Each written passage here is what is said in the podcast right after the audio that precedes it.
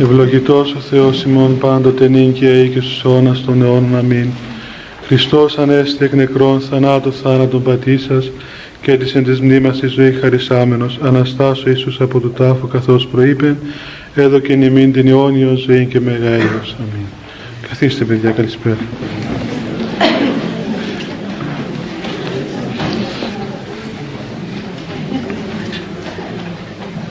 Παιδιά, εκεί στην πόρτα Μάρια, ελάτε πιο μέσα, ώστε οι άλλοι που θα έρχονται και εσείς πιο μπροστά, παιδιά, να μην μένουν έξω και να μην διακόπτουμε μετά στη συνέχεια. Απόψε, παιδιά, που είναι η πρώτη συνάντηση μετά το Πάσχα, έχουμε μια ιδιαίτερη ευλογία. Έχουμε μαζί μας τον πατέρα Φιλόθεο. Ο πατήρ Φιλόθεος είναι ιερομόναχος από τη Μονή του Σίου Γρηγορίου από το Άγιον Όρος. Είμαστε μαζί στο Άγιον Όρος και τώρα βρίσκεται στην Κύπρο και τον παρακαλέσαμε να έρθει εδώ να σας μιλήσει και με πολύ χαρά και αγάπη παρόλο των κόπων και την κούραση που έχει αυτές τις μέρες ήρθε εδώ και έτσι μια ευκαιρία να ακούσετε ένα λόγο πνευματικό από τον πατέρα αυτόν των πατεραφιλόθιων από το Άγιον Όρος φρέσκων ζωντανών. Μόλις ήρθε πριν λίγες μέρες. Γι' αυτό λοιπόν έτσι με ησυχία να ακούσετε να ωφεληθείτε και μετά περίπου ένα τέταρτο θα έχετε ε, την ευκαιρία να μιλήσετε, να ερωτήσετε οτιδήποτε θέλετε τον πατέρα Φιλόθεο και θα σας απαντήσει. Λοιπόν, ορίστε γέροντα.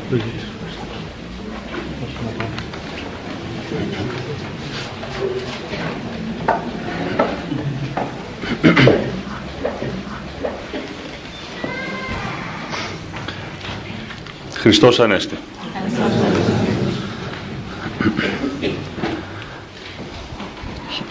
Χαίρομαι που βρίσκομαι εν μέσω αγαπητών αδελφών και μάλιστα νέων χριστιανών. Η αλήθεια είναι ότι αισθάνομαι λίγο αμήχανα ε, μετά την ε, εισαγωγή του πατρός Αθανασίου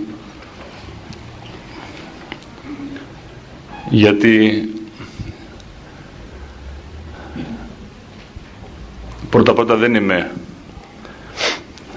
Δεν ξέρω τι εννοεί με, το, με την έννοια φρέσκος αγιορείτης αλλά τουλάχιστον δεν είμαι καλός αγιορείτης. Ενώ τον ίδιο τον ζήσαμε στο Άγιον Όρος και χαιρόμασταν όσο ήταν στο Άγιον Όρος και τώρα χαιρόμαστε πολύ περισσότερο που αυτά που με τη χάρη του Θεού πήρε από το Άγιον Όρος τα προσφέρει σε εσάς και σας ποιμένει εν Χριστώ. Εγώ γνώρισα καλούς αγιορείτες και καλούς μοναχούς, άσχετα αν δεν είμαι καλός, και θα προσπαθήσω να σας μεταφέρω κάτι από αυτούς τους Αγίους Γέροντες και από την πείρα αυτών.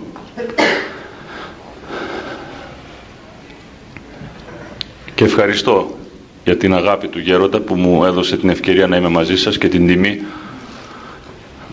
όχι να τον αντικαταστήσω αλλά από υπακοή να πω δυο ταπεινά λόγια στην αγάπη σας.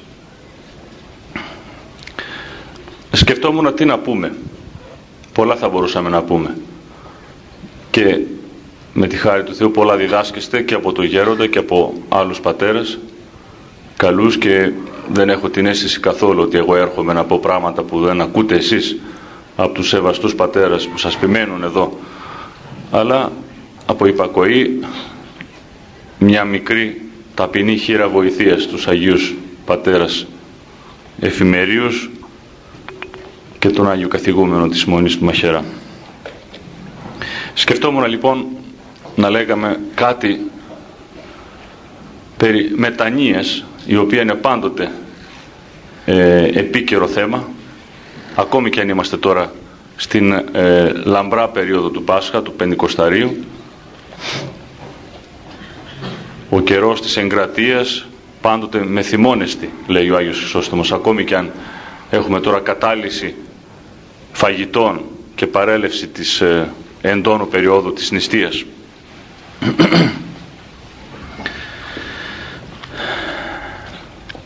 Βέβαια σκεφτόμουν ότι καλό θα ήταν να το επικεντρώσουμε το θέμα της μετάνοιας γύρω από, το, από ένα ιδιαίτερο αγώνα που έχουν οι νέοι άνθρωποι, ιδίως στις ημέρες μας.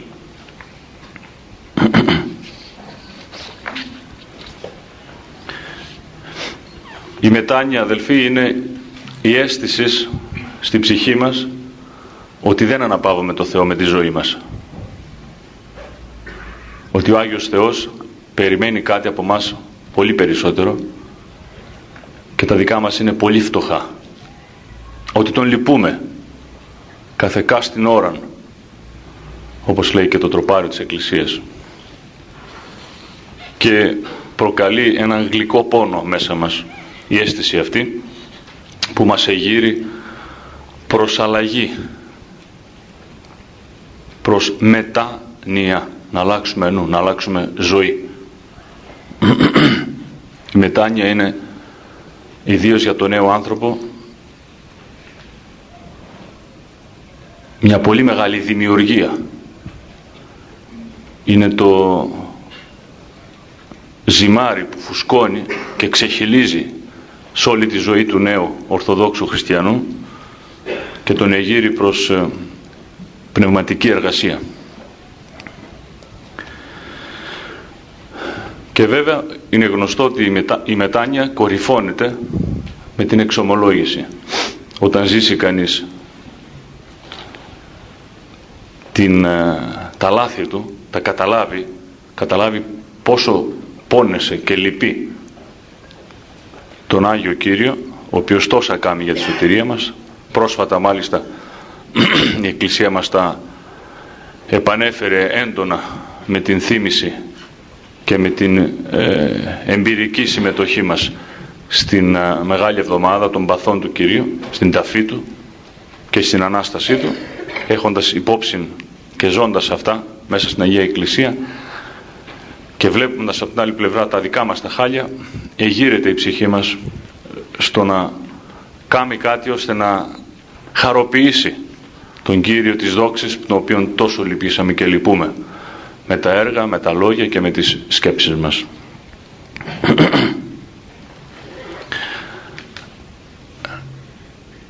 Η μετάνοια βέβαια είναι η πεμπτουσία του αγώνος, το κέντρο από το οποίο πηγάζει όλος ο αγώνας ο εν Χριστώ όλων των Ορθοδόξων Χριστιανών και των νέων. Όλες οι Άγιες εντολές του Κυρίου είναι σωτήριες και απαραίτητες στη ζωή μας. Γι' αυτό και χρήζουν όλες προσοχής και εφαρμογής. Ιδιαίτερα όμως για κάθε άνθρωπο, για κάθε ηλικία, χαρακτήρα και τάξη, υπάρχει και ένα ιδιαίτερο ε, μέτωπο. Ένας συγκεκριμένος αγώνας που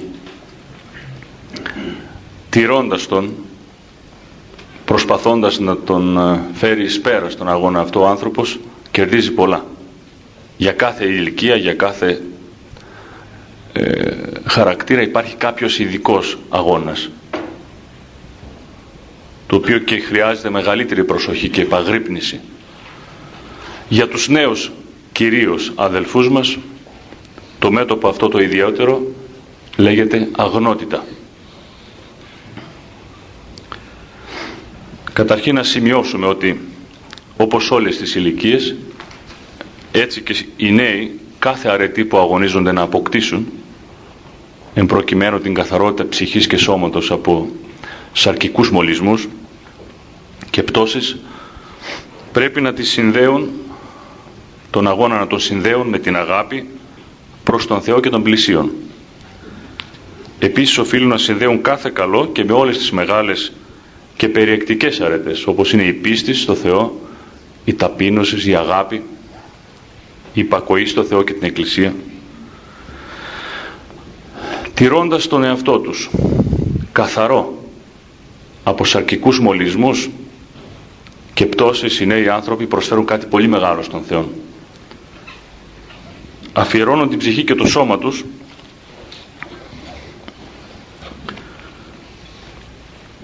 στον Άγιο Καθαρό Θεό προσφορά ιερά πολυτιμότατη θυσία για να την ευλογήσει και να τους την επαναπροσφέρει προς αγιασμό και σωτηρία τους και για ευλογία όλου του κόσμου.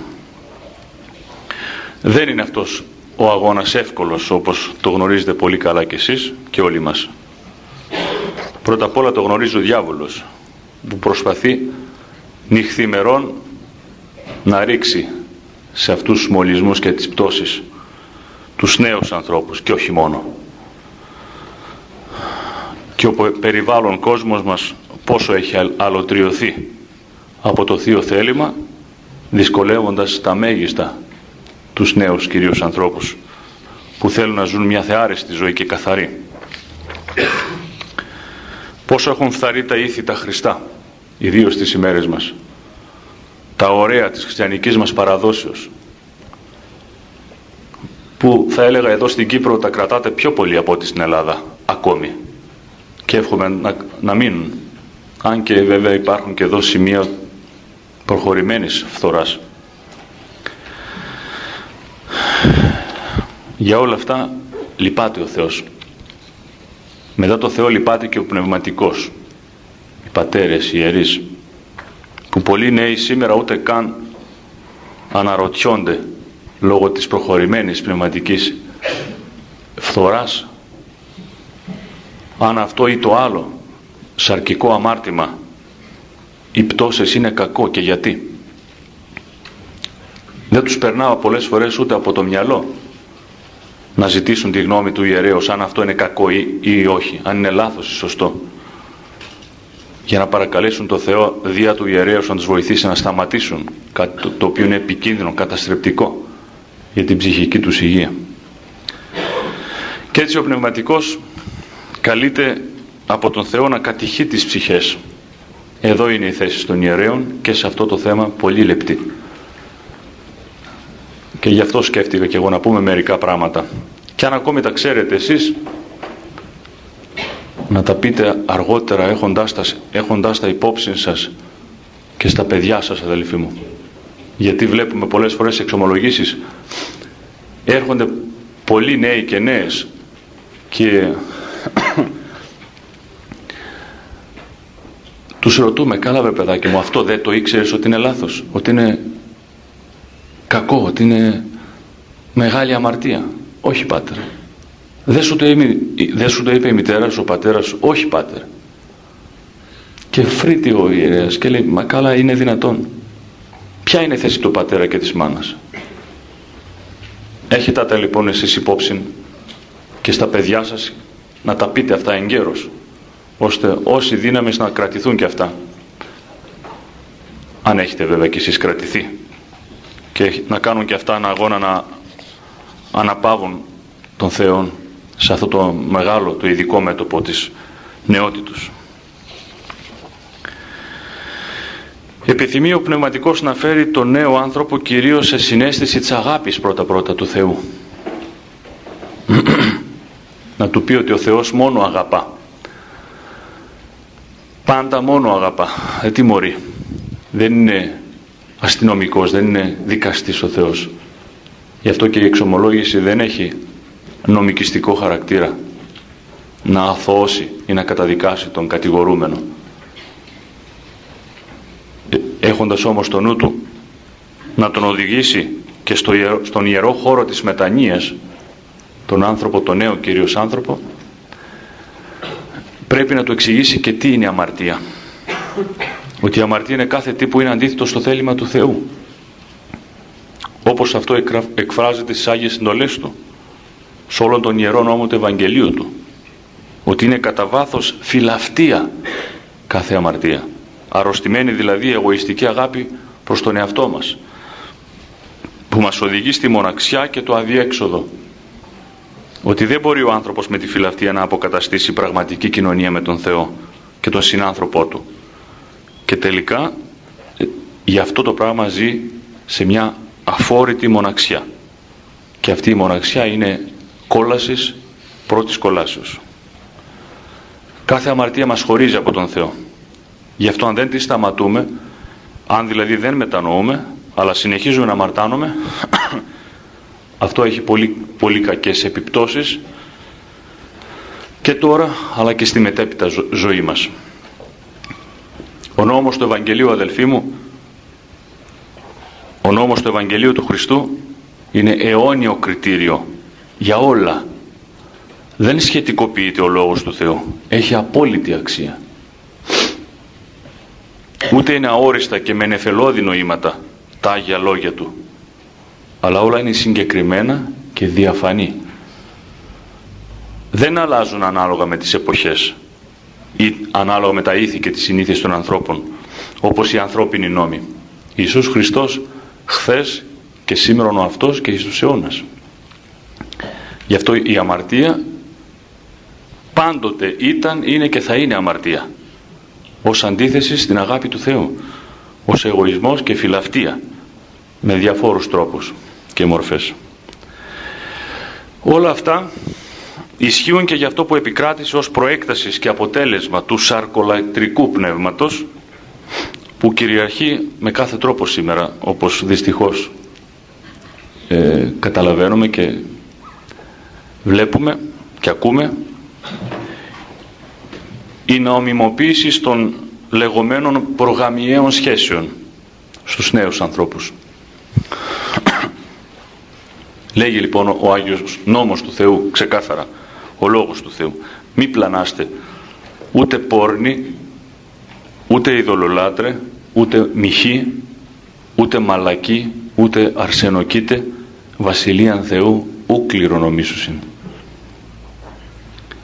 Συνήθως όταν πολλοί άνθρωποι πληροφορούνται επί του προκειμένου θέματος το θέλημα του Θεού και της Εκκλησίας, τη γνώμη των Αγίων Πατέρων, τότε γεμάτοι απορία ρωτούν «Μα γιατί Πάτερ είναι κακό αυτό» Σήμερα έτσι γίνεται από όλους. Πώς εμείς να κάνουμε διαφορετικά; Αλλά και οι πιο πολλοί από τους νέους δεν καταλαβαίνουν τι κακό κάνουν όταν έχουν σαρκικές σχέσεις πρώτου γάμου τους. Όμως δεν γνωρίζουν ότι αυτές οι μεγάλες σαρκικές αμαρτίες, οι οποίες μάλιστα κατά τους ιερούς κανόνες που έχουν αιώνιο κύρος και ισχύ, ισχύ επίσης, γίνονται εμπόδιο ακόμη και για την Θεία Κοινωνία και έχουν σοβαρές επιπτώσεις στην ζωή του νέου για πολλούς λόγους. Πρώτα πρώτα είναι περιφρόνησης και αδιαφορία προς τον Άγιο Θεό. Και σε ρωτώ τον νέο αδελφό μου, γιατί θέλεις να κάνεις γάμο, το γάμο σου στην Εκκλησία. Διότι απαντάς, θέλω να ευλογηθεί από τον Θεό αυτή η νέα φάση της ζωής μου. Πολύ ωραία. Σωστό. Ωστόσο αδιαφορείς για το πώς θα γίνει αυτό. Περιφρονείς τον Θεό και τις εντολές Του, την Εκκλησία Του, τους Ιερούς Κανόνες και κάνεις ό,τι θέλεις. Ζεις χωρίς τις εντολές Του. Ουσιαστικά δεν πιστεύεις τον Θεό. Δηλαδή είναι σαν να λες το Θεό, με άλλα λόγια. Εγώ θα ζήσω όπως μου αρέσει, όπως κρίνω, χωρίς την γνώμη σου, σ' αρέσει δεν σ' αρέσει και όταν σε φωνάξω έλα να ευλογήσει τη νέα ζωή μου. Δεν είναι εμπεγμός αυτό. Δεν είναι προσβολή στην αγάπη του Θεού και, και Κυρίου σου. Ο Θεός αγαπά. Γι' αυτό και δεν προσβάλλεται. Η αγάπη δεν προσβάλλεται ποτέ. Ωστόσο δεν συμφέρει σε σένα η στάση σου αυτή. Είναι ένας ανέντιμος τρόπος. Και κάτι άλλο. Γιατί ο ιερεύς δεν μπορεί να ιερουργήσει μισή ώρα πρώτης χειροτονίας του; Αφού λογικά σκέφτεσαι δεν είναι ακόμη ιερεύς έτσι δεν έχει γίνει η χειροτονία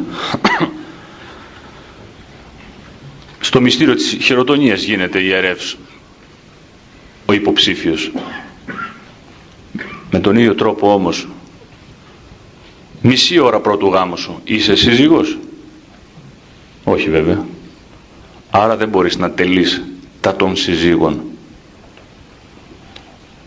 Διότι χάρη του Θεού στο μυστήριο του γάμου θα σε κάνει σύζυγο και θα σου δώσει τα απαραίτητα εφόδια και χαρίσματα και ευλογή στο για να γίνεις καλός ή καλή σύζυγος και ενδεχομένως κατά την Θεία Πρόνοιά του να γίνεις πατέρας ή μητέρα. Και αναφέρει χαρακτηριστικά πολύ εύστοχα ένας Άγιος Γέροντας που έχει έχει κοιμηθεί πριν από χρόνια ο πατήρ Επιφάνιος Εδρόπουλος Ακριβώς αυτή είναι η φύσης και η δύναμης και η αξία των μυστηρίων. Να μεταβάλουν τα πράγματα, να αλλοιώνουν καταστάσεις, να μεταμορφώνουν γεγονότα, να καθιστούν το αμαρτωλό Άγιο, το απειγορευμένο ευλογημένο, να υψώνουν το γεώδες, το γήινο στον ουρανό. Αλλά γιατί να μένουμε σταθιότατα και υπερφυσικά στα μυστήρια της Εκκλησίας μας, μήπως και στα δικά μας τα ανθρώπινα δεν συμβαίνουν παρόμοια; Πέντε λεπτά πριν από την υπογραφή του συμβολέου από τον συμβολιογράφο και από τα συμβαλόμενα μέρη και πριν από τη σφράγισή του αυτό το, αυτό το συμβόλαιο είναι ένα απλό χαρτί. Πέντε λεπτά αργότερα είναι δημόσιο έγγραφο που δημιουργεί αναμφισβήτητες νομικές συνέπειες. Δικαιώματα και υποχρεώσεις. Πολλές φορές με απροσμέτρητες εκτάσεις. Πέντε λεπτά πριν από την υπογραφή της η Διαθήκη που κάνει κάποιος δεν διαφέρει τίποτε από ένα κομμάτι χαρτί περιτύλιγματος. Πέντε λεπτά αργότερα έχει τη δύναμη να καθορίσει την τύχη περιουσίας εκατοντάδων εκατομμυρίων. Πέντε λεπτά πρώτης ορκομοσίας του ο πρόεδρος της Δημοκρατίας είναι ένας απλός πολίτης που δεν έχει τίποτε άλλο καμιά άλλη ειδική εξουσία περισσότερο από έναν άλλον πολίτη. Πέντε λεπτά όμως αργότερα, μετά την οκομοσία του, μπορεί να απολύσει την κυβέρνηση και να διαλύσει τη Βουλή. Μεγάλη δηλαδή εξουσία. Δεν είναι λοιπόν παράβασης, εμπεγμός της ιερότητας, της συζυγίας, το να κάνεις αυτά που είναι για μετά το γάμο σου. Να τα κάνεις από πριν. Δεν είναι περιφρόνηση του νόμου του Θεού. Πώς θέλεις μάλιστα να αρχίσεις με ένα τέτοιο τρόπο το νέο και μεγάλο αυτό ωραίο κεφάλαιο της ζωής σου; Χωρίς μετάνοια μάλιστα, χωρίς εξομολόγηση. Ουσιαστικά χωρίς το Θεό. Πώς περιμένεις να στερεωθεί το νέο σπιτικό σου που ανοίγεις, να χαριτωθούν τα παιδάκια σου, να χτίσεις το μέλλον σου όμορφα και ωραία; Με τι θεμέλια, με τι ευλογίες; Θα μου πεις βέβαια αύριο μετανιώνω. Ε, γίνεται και αυτό βέβαια. Αλλά πολλές φορές θα κάνεις γάμο. Πολλές φορές θα χτίσεις το, το μέλλον σου. Αφού λοιπόν μια φορά θα γίνουν όλα αυτά, γιατί να μην τα κάνεις έτσι με μια ομορφιά, με μια σειρά, με τάξη, για να τα χαρείς όπως σου αρμόζει και όπως σε καλεί ο Θεός να χαρείς μαζί του τη ζωή σου. Έτσι θα έχει και πραγματικό νόημα η στέψη σου στην Εκκλησία από τη χάρη του Θεού ως επιβράβευσης στο αγώνα σου να μένεις καθαρός και αγνός μέχρι το γάμο σου. Πόσο θα χαίρεσαι θεολογικά και αργότερα την οικογένειά σου τα παιδάκια που θα σου χαρίσει ο Θεός έχοντας ήσυχη τη συνείδησή σου ότι αγωνίστηκες να κρατήσεις τον νόμο του Θεού στη ζωή σου. Αυτός ο αγώνας θα σε δυναμώσει και μετά τον γάμο να σέβεσαι τον εαυτό σου και την ητών σύζυγό σου και να φυλάγεις την κήτη αμίαντον μακριά από κάθε, από κάθε ξένη επιβουλή, προσβολή, πειρασμό. Αλλά και στην εν γέννη πνευματική ζωή του νέου ανθρώπου έχει πολύ ευεργετικά αποτελέσματα ο αγώνας αυτός, το να είναι κανείς νέος καθαρός μέχρι το γάμο του. Με την ευλογία του Θεού οριμάζει η ψυχή του και ετοιμάζεται για, μεγάλες, για τις μεγάλες ευθύνες της ζωής.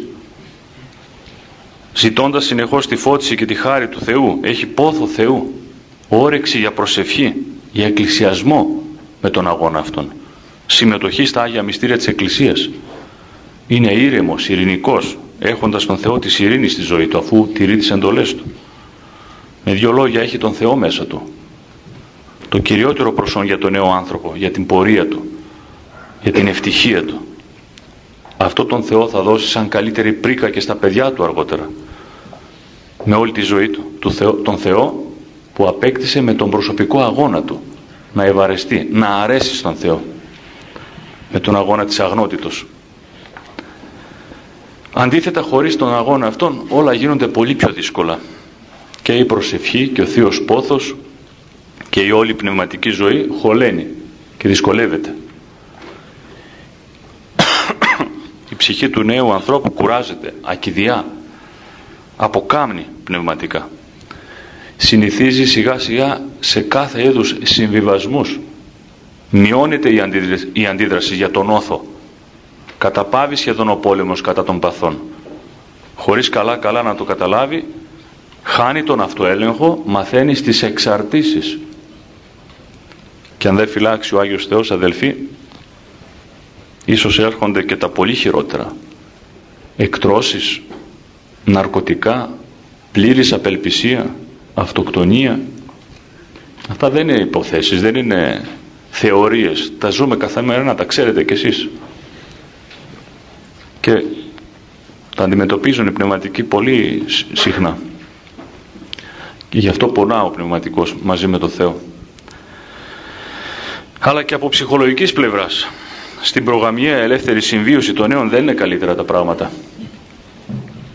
Παρατηρείται τις πιο πολλές φορές ανώμαλη ψυχολογία. Οι νέοι παρακινούμενοι από τον μαζικό, όπως λέγεται, γενικό από προσανατολισμό και την φθορά των ηθών, αγωνίζονται να προσποιούνται στον εαυτό τους και στους γύρω τους για να μην δέχονται και ηρωνίες και εμπεγμούς για να μην θεωρούνται εκτός κλίματος και εποχής ότι μπορούν να τα κάνουν όλα ότι είναι νορμάλ έτοιμοι ακόμη και να παριστάνουν τους συζύγους. Και ας μην είναι ακόμη καιρός. Και ας μην πήραν τη χάρη του Θεού για να κάνουν αυτό. Από την καταπάτηση όμως του κατά Θεό νομίμου και της τάξεως οδηγούνται έτσι σε τραύματα ψυχικά. Παράκερες εμπειρίες τους αναστατώνουν και κατακαιρματίζουν, κομματιάζουν τις ωραίες δυνάμεις της νεανικής ψυχής τους. Με αποτέλεσμα να χάνουν τους άμεσους στόχους της νεότητός τους. Την εξασφάλιση ισχυρών θεμελίων στη ζωή τους. Την υγεία διαμόρφωση του χαρακτήρους και της προσωπικότητός τους. Πρέπει βεβαίως να τονιστεί ότι μόνο μέσα στο γάμο μπορεί να αναπτυχθεί και να ολοκληρωθεί πραγματική αγάπη μεταξύ των δύο ανθρώπων έξω από το γάμο. Πρώτου γάμου. Λείπει το στοιχείο της ευθύνης που προέρχεται από την αληθινή προσωπική αγάπη. Ακόμη και όταν υπάρχει καλή προαίρεσης επικρατεί κυρίως το πνεύμα της ανεύθυνης ελευθερίας της δοκιμής. Πράγμα που δεν έχει σχέση καμιά σχέση με τη μόνιμη απόφαση των δύο ανθρώπων για πλήρη ένωση και αρμονική διαβίου συμβίωση αυτή η καλή ένωση ομολογείται με ιερές πράξεις και άγιες τελετές ενώπιον του Θεού, της Εκκλησίας και ευλογείται από τον Άγιο Θεό.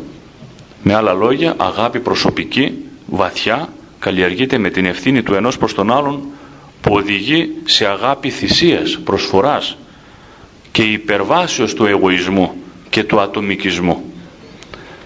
Όλα αυτά όμως μόνο στον Χριστό γάμο μπορούν να επιτευχθούν.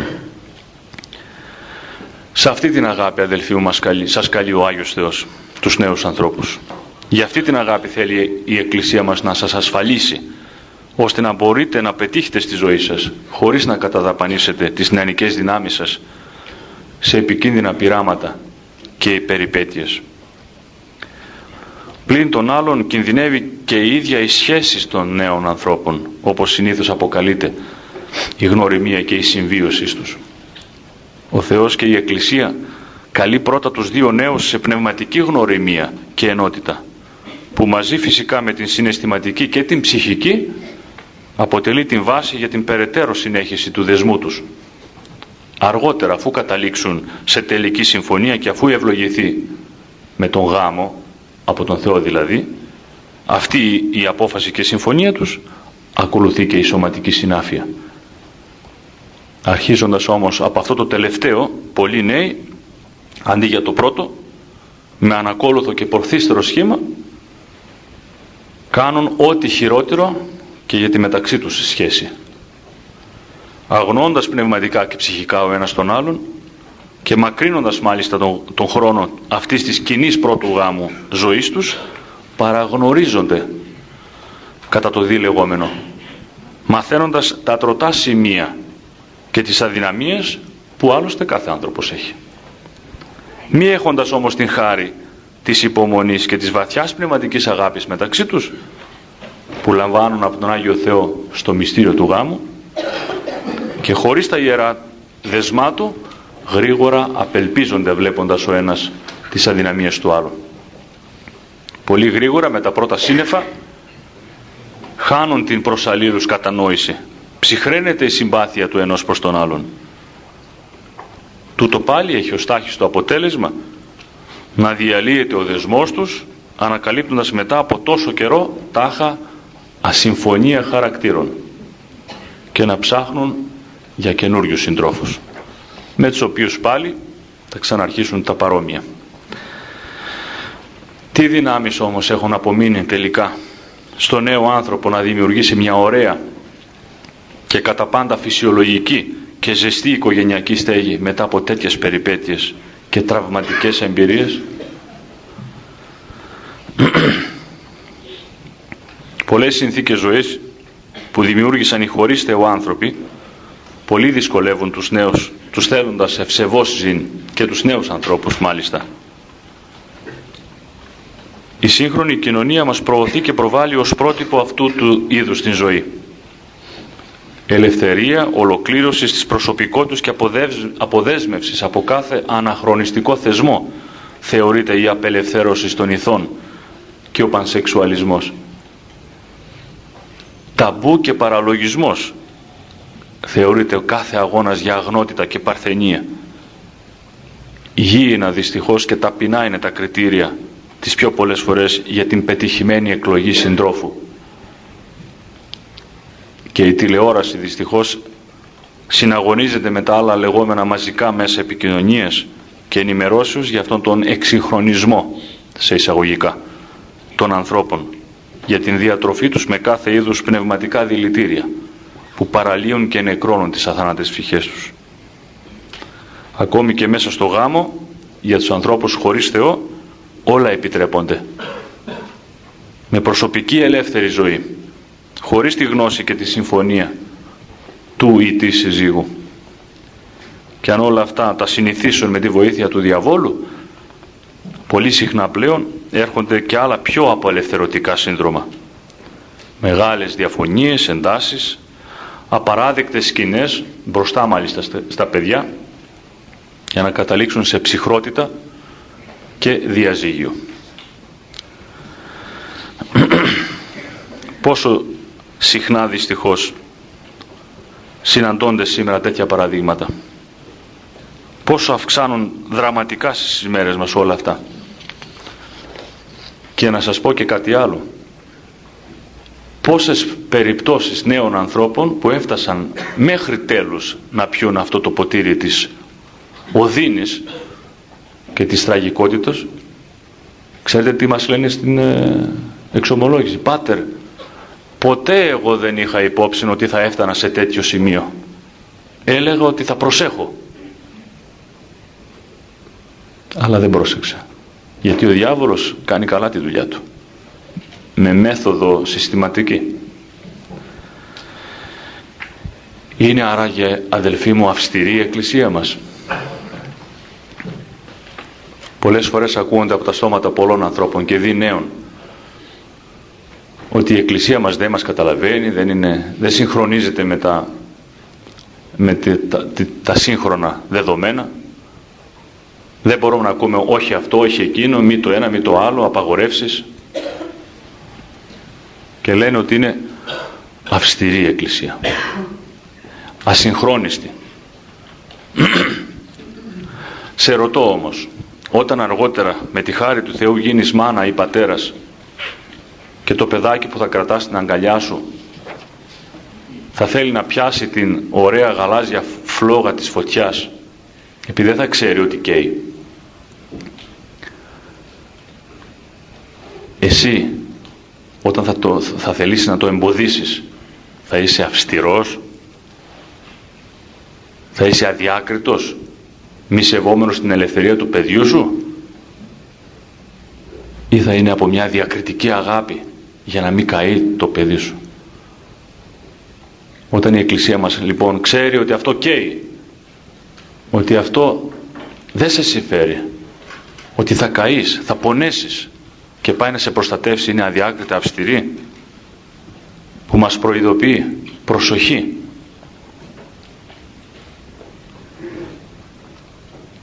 ακόμη και όταν εμείς ασύνετα και επιπόλαια την κατηγορούμε ως αυστηρή και ανίκανη να μας παρακολουθείς στις, στα σύγχρονα δεδομένα μας τότε πάλι η μάνα μας η Εκκλησία μας αγαπά. Πονά σιωπά προσεύχεται. Ούτε ο Χριστός αδελφοί μου δεν είναι αυστηρός. Ο, ο Κύριος είναι ο γλυκής, γλυκύτατος, επίοικης, πράος. Είναι ο Θεός της αγάπης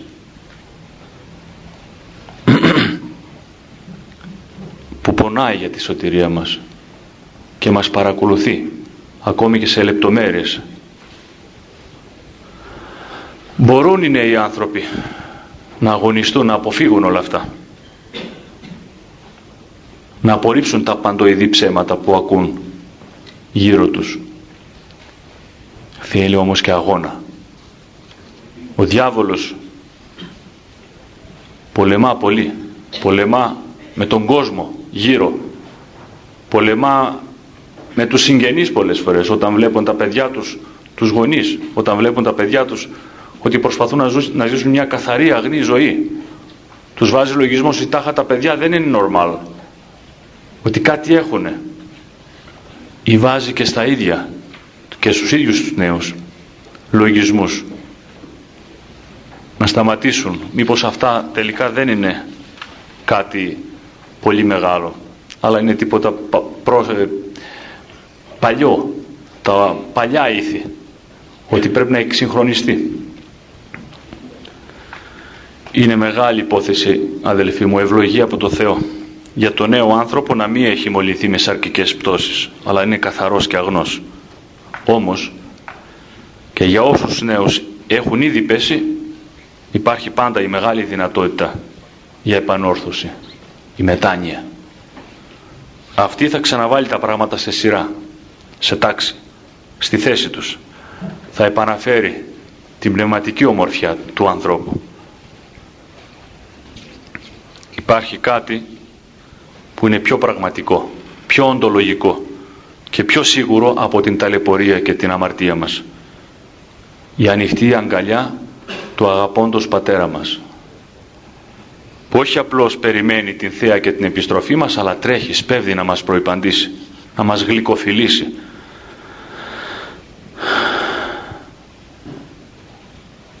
Αυτή η ανοιχτή αγκαλιά μας δίνει τη δυνατότητα της επιστροφής. Και είναι πολλοί και τέτοιοι νέοι που βάζουν αρχή μετανοίας και χαίρονται και αυτοί στο εξής εν Χριστώ τη νεότητά τους Χρειάζεται και προσευχή αδελφοί. Χρειάζεται ένας αγώνας, αλλά και μια, το να, να απευθυνθούμε στο Θεό για να μας βοηθήσει να καταφέρουμε αυτή την, τον Άγιο Αγώνα. Η προσευχή της μετανοίας και η προσευχή του να ζητήσουμε τον Άγιο Θεό στη ζωή μας, στην εξομολόγησή μας, να πάμε να, να μας βοηθήσει να ξεπεράσουμε πολλές φορές την δυσκολία να εξομολογηθούμε και να μετανοήσουμε. Και θα έλεγα μια προσευχή που τα πολύ, πολύ θα μας βοηθούσε να καταλάβουμε το Πνεύμα του Θεού ίσως ήταν με τα παρακάτω λόγια. Ανεπιτίδευτη προσευχή. Θερμή όμως με απλά λογάκια. Κύριε σε σένα που δεν γνωρίζω καλά καλά απευθύνομαι και παρακαλώ τούτη την ώρα. Σύ που με γνωρίζεις, σύ που με έπλαξες, σύ που όπως ακούω από άλλους μ' αγαπάς και ασχολείσαι μαζί μου, με παρακολουθείς με πατρικά άγρυπνα μάτια, σε κάθε επιτυχία ή αποτυχία μου, σε κάθε χαρά ή στενοχώρια μου, βοήθησέ με να σε συναντήσω με τη μετάνοια, με την εξομολόγηση, με τη συνάντησή μου με τον πνευματικό σου. Πιστεύω ότι και εσύ θέλεις αυτή τη συνάντηση μαζί μου. Αν και δεν ξέρω τι μπορείς να περιμένεις εσύ από μένα. Ο ανενδεής Θεός. Τι μπορώ άλλωστε εγώ να σου προσφέρω; Τις αμαρτίες μου, τα λάθη μου, την διόρθωσή μου. την απόφασή μου για μια ζωή που θα σ' αρέσει και θα με συμφέρει, ίσως θα μπορούσα να σου τα προσφέρω αυτά με τη βοήθειά σου. Όμως γιατί μου ζητάς αυτά τα δώρα Κύριε; Τόσο πολύτιμα είναι μπροστά στα θεϊκά μάτια σου; Θέλεις να με ξαναφέρεις στο αρχαίο αξίωμα, στη βασιλική μου ιδιότητα, να με ξανακάνεις άρχοντα Κύριο των παθών μου; Γιατί με αγαπάς Κύριε, το αξίζω, επειδή είμαι πλάσμα σου, παιδί σου, επειδή μόνο αγαπάς, επειδή είσαι η αγάπη; Νίκησε τότε Κύριε, μέσα μου κάθε δισταγμό, αμφιβολία και απροθυμία να έρθω στη συνάντησή σου, στη συνάντηση αυτή μαζί σου. Φώτισέ με, ενίσχυσέ με, ώστε με ιερή διάθεση, με ειλικρίνεια αλλά και με άνεση και ειρήνη ψυχής να κοινωνήσω μαζί σου μέσω του πνευματικού. Φώτισε τον και αυτόν να μου φανερώσει και να μου πει, να μου πει όσα η αγάπη σου κρίνει ότι αρμόζουν στην ψυχή μου για το καλό μου. Αποκάλυψε τα βάθη της πατρικής αγάπης σου σε μένα, το πλάσμα σου, ώστε να σε γνωρίσω ως πατέρα, φίλο, αδελφό μου στοργικό. Γνώρισα με το πρόσωπό σου, την παρουσία σου μέσα από το Άγιο Μυστήριο της Μετανοίας. Να Κύριε, δεν έχω τίποτα άλλο καλύτερο να κάνω. Δεν ξέρω πώς να προσεύχομαι, πώς να σου μιλώ, τι να πω πρώτο, τι δεύτερο, με τι σειρά και τάξη. Δεν γνωρίζω πώς αλλιώς να σε συναντήσω, να σε έβρω. Έρχομαι όπως είμαι, όπως σκέφτομαι, ως Γιώργος, ως Δημήτρης, ως Μαρία, ως Ελένη. Δεν έχω άλλου είδους ετοιμασία για την ιερά αυτή συνάντηση μαζί σου. Συγχώραμε αν δεν γνωρίζω κάποιους άλλους κανόνες τυπικής συμπεριφοράς. Όμως φαντάζομαι ότι και εσύ έτσι με θέλεις να έρθω, να σε συναντήσω. Όχι με εξωτερική, τυπική ή πολύ χειρότερο προσποιητή ετοιμασία, αλλά με απλότητα ψυχής, με ειλικρίνεια προπαντός. Πιστεύω κάτι να βγει από τη συνάντησή μας αυτή Κύριε. Αρχίζω να αισθάνομαι ήδη λίγο όμορφα που θα σε συναντήσω τον Θεό μου και Κύριο. Για να μιλήσουμε πρόσωπο με πρόσωπο. Ο αγαπημένος πατέρας με το αγαπημένο του παιδί. Το αγαπημένο του γιο την αγαπημένη του θυγατέρα. Ο βασιλιάς με το μέχρι τώρα χαμένο βασιλόπουλο. Να χαρούμε μαζί την επιστροφή μου Συγχώραμε Κύριε να σου κάνω κάποιες υποδείξεις αν και δεν ξέρω αν πρέπει. Επειδή είναι η πρώτη φορά ίσως που βλέπω ουσιαστικά προσωπικά τον ιερέα σου, τον πνευματικό μου βοήθησέ με να του ανοιχθώ με απλότητα και θάρρος. Νομίζω ότι και αυτός κάτι θα πήρε από την δική σου αγάπη ευγένεια και σοφία ώστε να με βοηθήσει να αισθανθώ άνετα. Στην αρχή της συναντήσεώς μας Κύριε δείξε μου αν θέλεις λίγη πιο πολύ επίοικια γιατί όντως το έχω ανάγκη. Χαμογέλασέ μου κιόλας αν νομίζεις για να μου σκορπίσεις κάθε αμηχανία αθυμία, δισταγμό. Δείξε μου την αγάπη σου για να ζεσταθεί η καρδιά μου. Και αφού το κύμα το θερμό της στοργής σου κατακλείσει την ύπαρξή μου και αισθανθώ όμορφα και καλά τότε πες μου και πόσο σε λύπησα πόσο σε πόνεσα με τη ζωή μου με τα έργα μου, με τα λόγια μου με τις σκέψεις μου. Για να κατανοιχθεί η ψυχή μου να νιώσω τα σφάλματά μου τις αμαρτίες μου. Να πονέσω που σε πόνεσα. Και όταν πάλι μετά δεις τα δάκρυα της ψυχής μου αλλά και των ματιών μου να κυλούν ζεστά ειρηνικά με ένα γλυκύ πόνο από τα σωθικά μου από συνέστηση για τα λάθη μου με τα οποία σε λύπησα τότε ας αρχίσει το πανηγύρι της πατρικής σου αγάπης στον ουρανό τότε ευλόγησε και στερέωσε την ταπεινή μου μετάνοια για να ζω στο εξής μια ζωή κοντά σου σε προσωπική κοινωνία μαζί σου στην εκκλησία σου μισώντας και αποφεύγοντας οτιδήποτε δεν σου αρέσει και δεν με ωφελεί. Όταν τέλος φύγω από το πνευματικό, όχι βαδίζοντας πλέον, αλλά πετώντας με την ψυχή σαν ανάλαφρο λευκό περιστέρι, τότε φύλαγε με πάλι εσύ, με την ενθύμηση των Αγίων προσταγμάτων σου, τις Άγιες Πατρικές Εντολές σου. Μη με ξεχνάς και τις ημέρες μετά το μυστήριο της μετανοίας, στον αγώνα της ζωής, ακόμη και όταν εγώ από την πνευματική μου ασθένεια και αδυναμία σε ξεχνώ. Εσύ όμως μη με ξεχνάς.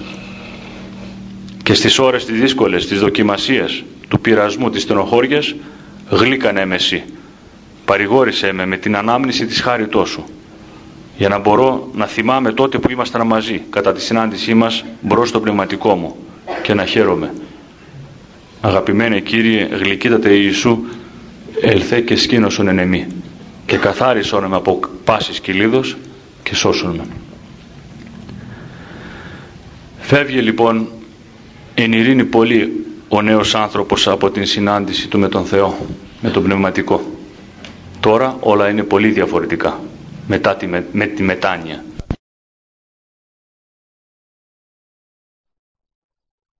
Όλα ειρηνικά, καθαρά, φωτεινά. Οι δυσκολίες δεν φαντάζουν αξεπέραστες. Οι στόχοι κατορθωτοί. Η ζωή με βαθύ και ωραίο νόημα. Τώρα έχει γεύση Χριστού.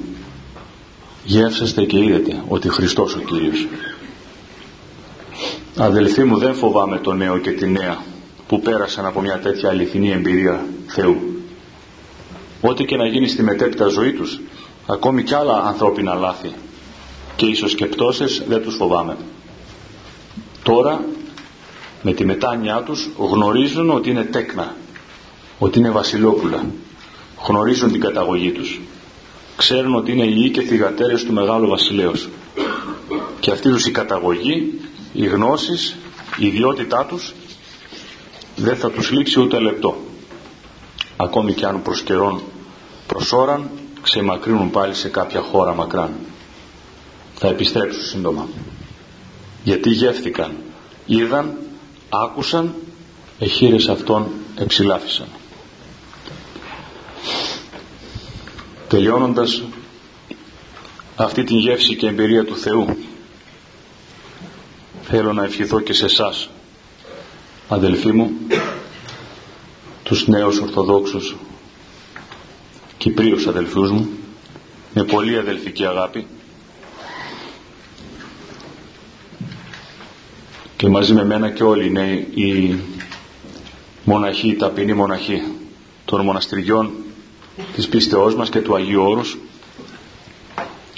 του Όρος που είναι τόπος ιερός μετανοίας και Αναστάσεως και όπου πολύ προσευχή γίνεται νυχθήμερον για την κατά Θεόν προκοπή και σωτηρία σας. Με τις πρεσβείες Παναγίες μας, της Κυρίας Θεοτόκου και πάντων των Αγίων να νικάτε κάθε προκατάληψη, φοβία και δισταγμό που ενσπείρει μέσα σας ο διάβολος ή ο κόσμος. Να σπέβδετε να συναντάτε τον γλυκύτατο Χριστό μας στο πρόσωπο του πνευματικού σας. Να μετανοείτε να αγωνίζεστε να αρέσετε στον Θεό για να πάρει πολύ χαρά, ανάπαυση και ουράνια ειρήνη η ψυχή σας να ομορφύνει ο ωραίος συνανικός σας αγώνας στη ζωή με την ενμετανία κοινωνία σας αυτή με τον Θεό.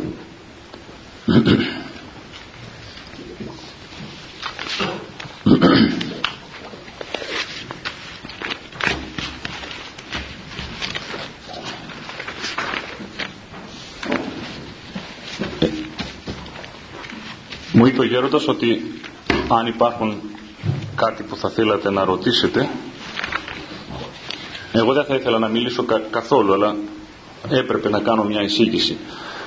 Και αν νομίζετε ότι πρέπει να πούμε κάτι άλλο να ρωτήσετε να διευκρινιστεί κάποια απορία, κάποια συμπλήρωση. Παρακαλώ.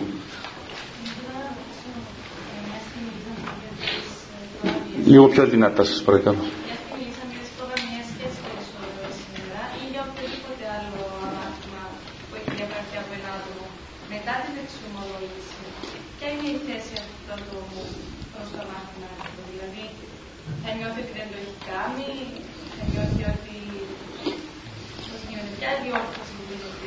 τελεία διόρθωσης. Η μετάνοια... Ορίστε. Ε, βέβαια. Τι νόημα έχει άμα μείνει κάτι; Εφόσον δεν ξαναεπαναληφθεί, εφόσον μείνει στην εξομολόγηση, τέλειωσε η υπόθεση. μία, μία αμαρτία δεν συγχωρείται από το Θεό ξέρετε ποια είναι αυτή; Η αμαρτία για την οποία δεν μετανοούμε. Αυτή δεν συγχωρείται όλες οι άλλες αμαρτίες συγχωρούνται.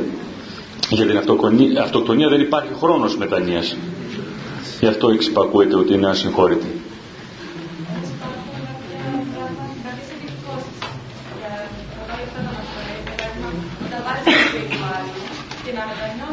Όταν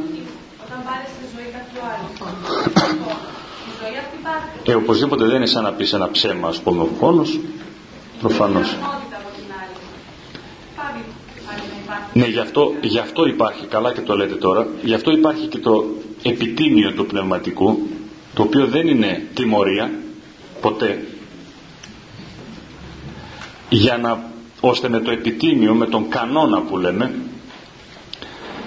να φύγουν και όλα τα, όλες οι αναθυμιάσεις ας πούμε.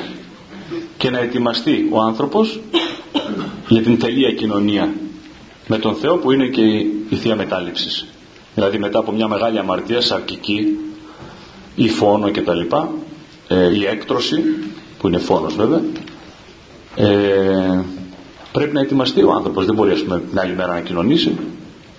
Πρέπει και η μετάνοια να είναι ανάλογη. Και ο χρόνος λοιπόν που βάζει προθεσμία ο πνευματικός.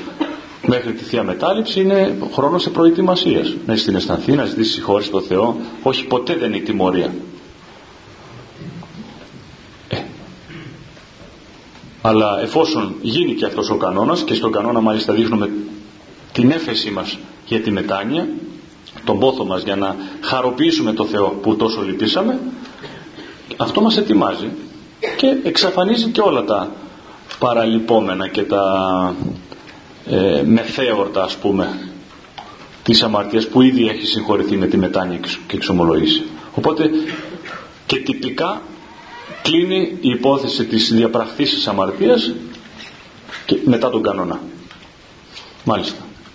Πάνω στο ίδιο θέμα ακριβώς η πτώση όμως η εμπειρία της πτώσης δεν αυξάνεται στις πιθανότητες έστω και μετά από ειλικρινή μετάνοια της επανάληψης.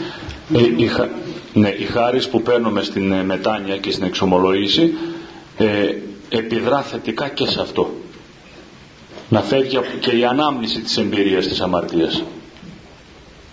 Είναι χα... η χάρη του Θεού. Μυστήριο είναι. Δεν είναι αστείο πράγμα. Δεν πάμε στον πνευματικό να συζητήσουμε. Έλα να τα βρούμε να δούμε τι έγινε. Τι λες εσύ. Όπως ας πούμε είχε πει κάποιος ο άσωτος θα μπορούσε να γυρίσει και να πει πατέρα κοίτα έλα να, έλα να δούμε τώρα τι γίνει τι έφτεξε για αυτό που έκανα. Ε μεταξύ μας τώρα και εγώ έφταξα αλλά και εσύ έφτεξες ξέρω εγώ και θα τα βρούμε τέλος πάντων. Λίγο θα έρθεις εσύ λίγο εγώ δεν είπε τέτοια πράγματα ο άσωτος. Ο άσωτος είπε πάτερ είμαι αρτών εις ουρανών και ενωπιών σου. Και εγώ είμαι άξιος κληθήνε ιός σου ναι τα σκέτα. Οπότε αυτή είναι η μετάνοια, πραγματική, ολοκληρωτική. Και εκεί ευλογεί ο Θεός, τελείωσε. Και άμα ευλογήσει ο Θεός πάνε περίπατο όλα. Αν ευλογήσει ο Θεός δεν είναι ούτε ενθυμίσεις, ούτε παρελθόντα, ούτε μέλλοντα, τα πάντα διαλύονται. Τα καλύπτει χάρη του Θεού όλα. Ο Άγιος Μωυσής ο Αιθίωψ, ξέρεις τι πρώτα, ε, όχι ληστής, ένα τέρας ήταν. Τέρας ήτανε και αυτός έγινε ιερεύς μετά. Βέβαια ήταν αβάπτιστος όταν τα έκανε αυτά. Ναι. Το περιεχόμενο των ερωτήσεων είναι κάπως διαφορετικό όπως το αντιληφθήκα εγώ. Δηλαδή, ή ας συγχωριούνται τελείως. Γιατί ένας ο οποίος έπραξε φόνο δεν μπορεί να είναι ιερέας. Είναι αυτό. Κάτι μένει. Κοιτάξτε όχι. Δεν μένει τίποτα. Ειδικά για το θέμα της ιεροσύνης μόνο. Όχι ότι μένει, αλλά την ιεροσύνη αδελφοί μου η Εκκλησία την έχει πολύ ψηλά. Και την κρατάει πολύ ψηλά. Γι' αυτό και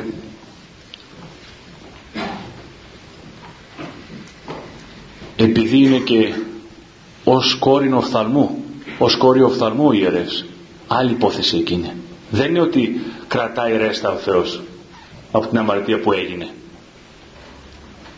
αλλά για τον φόνο και για τις αρκικές αμαρτίες τις σοβαρές τον, τον ιερέα τον θέλει καθαρό. Δεν μπορεί δηλαδή όπως θυμάμαι είχε πει κάποιος δεν μπορεί ο συγγενής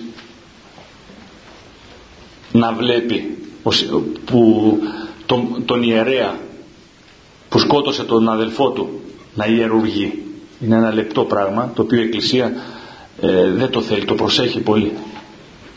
Δημιουργεί άλλα, άλλες καταστάσεις. Είναι κάτι πολύ ειδικό το θέμα της ιεροσύνης. Των κολλημάτων των λεγόμενων. Άλλο θέμα αυτό. Δεν είναι θέμα δηλαδή που εγγίζει τη σωτηρία του ανθρώπου. Δεν είναι θέμα που άπτεται της πλήρους ή μερικής συγχωρήσεως. Δεν έχει μερική συγχώρηση ή συγχωρεί ο Θεός ή δεν συγχωρεί αν την αφείτε τα σαματές αφίενται αυτής αν την κρατείτε και κράτηνται μετενόησες εξομολογήκες τελείωσε η υπόθεση αμαρτίας σου. Μην το σκέφτεσαι. Δεν μετενόησες δεν το εξομολογήκες. Η αμαρτία σου κρατείται. Στα χαρτιά είναι γραμμένη. Άλλο το θέμα της ιεροσύνης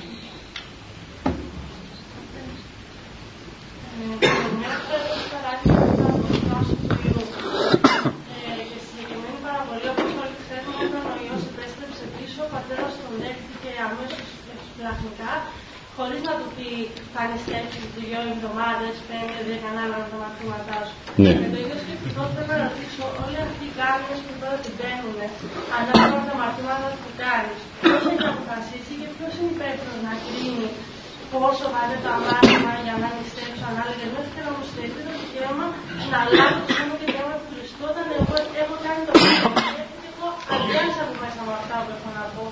Βασικά θέλω να μάθω πώς έχουν αποφασιστεί και με ποιο κριτήριο δίνονται αυτό. Ναι, ναι, καλή ερώτηση είναι αυτή. Ξέρετε τι γίνεται. Προϊόντος του χρόνου η Εκκλησία μας από αγάπη για τις ψυχές μας ε, βλέπει και μάλιστα όσο προχωρά η σύψη η πνευματική και ιδίως στην εποχή μας που δεν έχει σχεδόν καμιά σχέση με τις πρώην πρώτες εποχές των χριστιανών που τώρα υπάρχει αμαρτία αλλά ήδη η αμαρτία λέγεται ότι είναι, δεν είναι αμαρτία. Αυτό είναι το χαρακτηριστικό της εποχής μας. Η Εκκλησία βλέπει ότι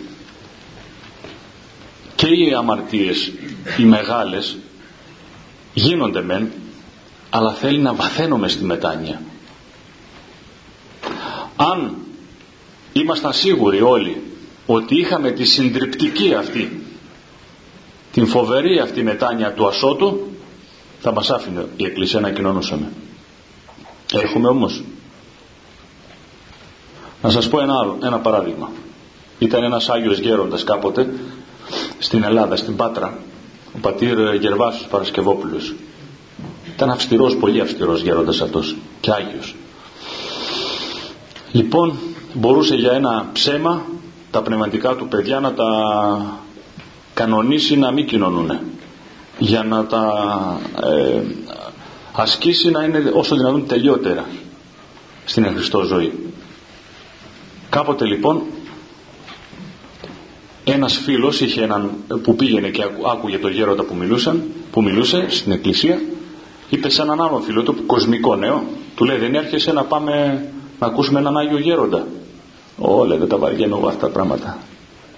Άφησε με. Ε, του είπε δεύτερη φορά τρίτη τίποτα. Οπότε μια φορά του λέει πάμε μια βόλτα. Να περάσουμε έτσι να πάμε στο τάδε μέρος πάμε τον έφερε επίτηδες μπροστά την εκκλησία που μιλούσε ο γέροντας. Οπότε λέει θα σε πείραζε να ανάψω ένα κεράκι μέσα στην εκκλησία μέχρι να όχι λέει δεν με πειράζει ε καλά το άναψε το κεράκι λέει θέλεις να ανάψεις και εσύ ένα κεράκι; Ε, εντάξει, να ανάψω. Εκείνη την ώρα όμως μιλούσε ο γέροντας μέσα. Λέει, για, για δύο λεπτά λέει να ακούσουμε τι λέει ο παππούλης. Τα δύο λεπτά έγιναν πέντε και, ο... και βγήκαν τελικά έξω. Του λέει, πώς φάνηκε λέει αυτά που έλεγε ο γέροντας; Σαν καλά να τα έλεγε λέει. Λοιπόν, την άλλη μέρα ξανά έγινε κάπως η βόλτα, αλλά πιο ευχάριστα δέχτηκε ο, ο φίλος. Την τρίτη φορά λοιπόν του λέει θέλεις να πάμε να ακούσουμε μια ομιλία του γέροντα; Πάμε του λέει. Πήγαν λοιπόν την άκουσαν και ήταν ό,τι έπρεπε για τη μετάνοια. Συγκλονίστηκε ο νέος αυτός ο κοσμικός. Οπότε λέει μπορώ λέει, να τον δω το γέροντα; Κατηδίαν. Άλλη μόνο λέει. Με λέει μέσα το αυτό ήθελα και εγώ να μου πεις. Οπότε κανονίζει λοιπόν ε, μια συνάντηση με τον γέροντα και πάει και τον βρίσκει. Αυτός είχε συγκλονιστεί, είχε οριμάσει μέσα του η μετάνοια. Έλα παιδί μου του λέει ο γέροντας. Μπαίνει λοιπόν μέσα στο εξομολυτήριο και αναλύεται σε δάκρυα, σε λιγμούς ο νέος αυτός και πέφτει κάτω στα πόδια του, του πνευματικού και με τρεμάμενη φωνή από τους λιγμούς λέει «Πάτερ, παρέβηκα όλες τις εντολές της Παλαιάς και της Καινής Διαθήκης και κάτι παραπάνω». Και έκλαιγε με λιγμούς στα πόδια του και ζητώ συγχώρηση από τον Άγιο Θεό. Και του λέει ο αυστηρός ο γέροντας, πατήρ Γερβάσης, σήκω πάνω παιδί μου, δεν θέλω τίποτα άλλο, μη μου λες τίποτα, ετοιμάσου αύριο να κοινωνήσεις.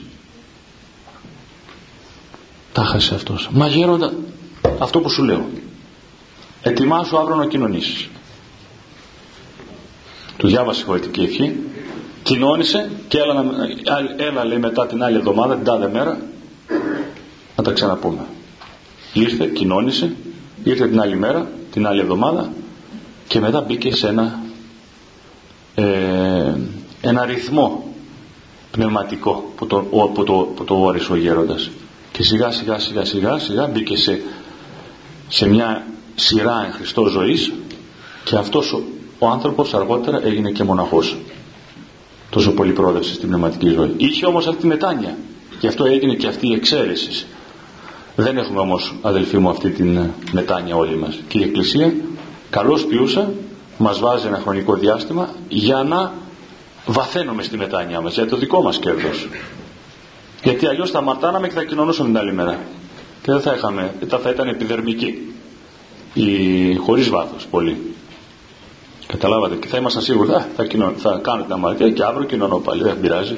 Μεγάλη Παρασκευή θα κάνω τις αμαρτίες μου, α, θα πάω να ξημωρηθώ, ευλόγησον και θα κοινωνήσω. Μήπως πρέπει να σταματήσουμε;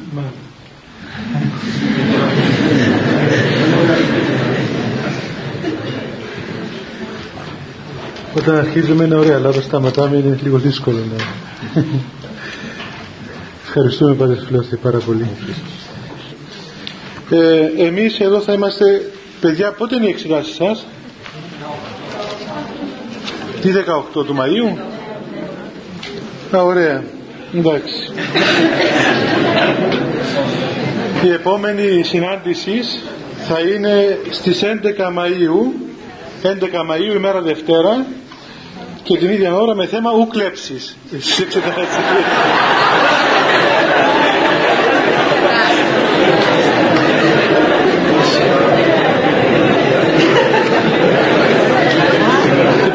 Προσευχή παιδιά, έτσι κάντε λίγο ησυχία να κάνουμε προσευχή.